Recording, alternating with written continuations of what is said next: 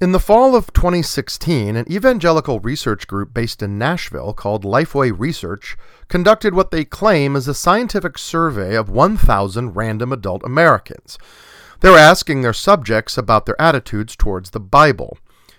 I won't really go into the methodology of the survey here, except to note that I find it rather likely that most folks might fudge their answers just a bit in order to make themselves look better. In other words, if you were called randomly to answer some questions about your own behavior, you might tell the interviewer you usually put the shopping cart back into the corral, or that you donate money more often than you actually do, or that you're an excellent tipper, so on. What I'm saying is that the numbers they report are likely to be inflated upwards slightly rather than downwards, as far as acceptable social behavior is concerned. Be that as it may, one of their questions was, How much of the Bible have you personally read? Before I get to their findings, let's review some facts. Among Americans, 24% believe that the Bible is the literal Word of God. That is, each and every word in the text is completely true and spoken by God. An additional 47% of Americans believe that the Bible is the inspired Word of God. That is, it is a holy document, though written by people, people who were inspired by God to write it and to write it that way. So if we combine those two numbers, we get 71%, which is almost 3 out of 4 Americans who believe the Bible is either literally true or a wholly inspired document. All of this comes from a Gallup poll done in 2017.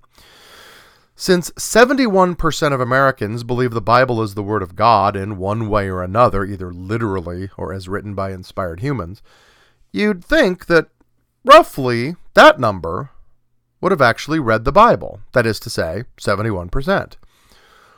Our researchers from, researchers from Nashville found that only 20% had actually read the whole Bible. 26% hadn't read it at all, or had only read a few sentences, probably quotes here and there, which corresponds exactly with the Gallup poll, which found that 26% believed the Bible is a collection of fables. But the remaining chunk, 54%, had read some of the Bible to some degree. Here's my question then if almost three out of four people believe the Bible to be either literally true or inspired by the deity, why have only one out of five people actually read the whole thing? Let me be clear here. This is not an attack on religion or Christianity. I know it may sound like that, but I'm trying to make a point in a very roundabout way. What is that point? Well, I'm glad you asked. We have a phenomenon where a holy book, a book which 71% of Americans find very important and possibly even literally the Word of God, is not even fully read by more than 20% of Americans. That's a huge, huge gap. My point is that even in a matter that many Americans find vitally important, the status of their eternal souls, they haven't done the reading.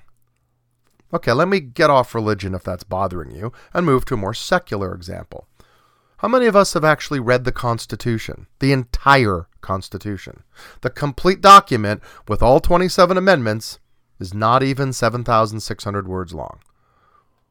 The final book in the Harry Potter series has 198,227 words. You could read the Constitution 26 times and still not read as much as the Harry Potter book. Do you have full faith and confidence that every senator and representative has read the whole Constitution? Do you believe President Trump has? I think it's safe to argue that these documents, the Bible and the Constitution, are sort of important ones, and many people form opinions about the world based on what's in these documents. Yet they don't know from first-hand knowledge what is in those documents. How do we explain this? Seems to me one of the founding myths of America is how we value rugged individualism, the idea that an American can and should be self reliant, able to function on his or her own with minimal or no assistance from the government or, by extension, from any authority figure. I'm American. I don't need no stinking king or queen to tell me what to do. I was born in a log cabin that I built with my own two hands. I killed me a bar when I was only three. I picked myself up by my own bootstraps. I'm a self made man. Or woman, but strangely enough, we don't tend to use that gendered phrase, do we? And so on and so on and so on. Then how come we don't read and form our own opinions? We rely on others to tell us what something says or what something means. We let our pastor or priest or rabbi or imam or whomever is standing in the pulpit to tell us what our holy book says and how to interpret it. We let our news pundits scream at us that something is unconstitutional instead of looking it up for ourselves. How can we claim to be the nation of rugged individualism if we're not willing to put forth the mental effort to learn for ourselves? School is there to give us the tools to learn for ourselves. It's not meant to be the end of the process of learning, but the beginning.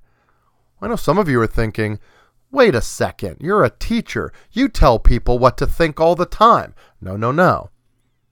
I show them how to think. So ask yourself, how many books and articles have you read voluntarily, as opposed to the ones your English teacher assigned? You've read To Kill a Mockingbird and The Great Gatsby and Dr. King's I Have a Dream speech, sure, but you did that because there was going to be a quiz on it. You may listen to your favorite news pundit scream about a politically different personage and how awful he or she is, even going so far as to make claims about his or her views, but do you go off and check to see if the criticism is even accurate? Or would you rather just hear confirmed what you already believe? Reading and forming opinions based on firsthand knowledge is not easy. It might mean you have to confront your views and examine them, perhaps even change them. We generally don't want to do that. I recall years ago a contentious parent meeting regarding my tenure as head varsity football coach. A belligerent parent said, I think you're a bad coach because you've never taken the team to the playoffs. Well, one of my staunch parent allies, who was there at the meeting, and you know who you are, and I'm forever grateful for your efforts, and I remember this, spoke up to say, Yes, he has. In fact, he's the first coach in school history to do so. The complaining parent, confronted with this fact, decided to keep her opinion, regardless of the change in information. Well, still, was about all she could muster.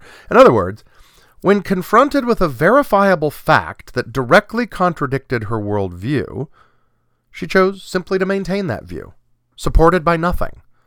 Why hadn't that parent looked up the relevant data prior to arriving at her opinion? It would have been easy enough to do. Because she wanted to cling to her opinion regardless of facts. Looking up facts might have meant she would have had to change her opinion. Believers in Christianity generally don't like to change or challenge the basis of their own beliefs. I get that. If one has sunk much emotional cost into a belief system, it's difficult in the extreme to abandon it. As the magician, entertainer, essayist Penn Jillette says, Read the Bible because we need more atheists, and nothing will get you there faster than reading the damn Bible. Or, if you prefer, Daniel Patrick Moynihan's quote Everyone is entitled to his own opinion, but not to his own facts. You'll pardon the implicit sexism in the pronouns, such were the times and language. I sort of prefer Harlan Ellison's redub of that. You are not entitled to your opinion. You are entitled to your informed opinion. Can you truly even have an opinion on something you don't know anything about? Shouldn't the strength of our opinions be directly proportional to the proximity and strength of fact? That is, we should soften our beliefs or perhaps not hold any at all the further away we are from direct knowledge or observation. The closer we get to truth, the closer we should get to certainty. Allowing someone else to be the arbiter of what you believe seems to me to run counter to the whole rugged individualism idea Americans so embrace. Let me finish with some bluntness. Would I be able to call myself an English teacher if I hadn't read the books I'm teaching? Obviously not. Can you call yourself a Christian if you haven't even read your own holy book? Or a Jew if you haven't read the Torah? Or a Muslim if you haven't read the Quran? And so forth. Can you call yourself an American if you haven't read the Constitution? Can you be a citizen of the United States in any real sense of the word if you refuse to deal in facts and truth but allow your opinions to be dictated by keepers of outrage? If you will not see what is true because it may demand you abandon a belief that comforts you, that you have invested time and energy into, can you be a citizen? For if you do that, if you refuse to seek out objective truth in this age of easy access to information, then you are worse than a subject of King of Threads and Patches. You are his slave.